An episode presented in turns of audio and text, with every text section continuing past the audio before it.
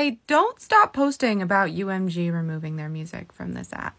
Artists need to keep posting about it every day. Music fans need to keep posting about it every day. Universal did what unions do, except they didn't consult their artists. And that's not okay. That's not how a strike works, which is essentially what this is. Let them know. Keep letting them know. Keep it trending. Prove to them that without their artist music, this app is worse. And prove to this app that, you know, caring about AI and such might be a good idea. Both UMG and this app are wrong in this situation. But if we just forget about it, your favorite artist songs are not coming back. And to independent artists, stay independent because you never know what labels will try to follow suit. And consciously use sounds from independent artists if you can. Both because you don't want your video being muted. And let's lift up independent artists. So keep pressure on UMG and the clock. That's the only way anything's going to change. Make sure they don't forget that they did this.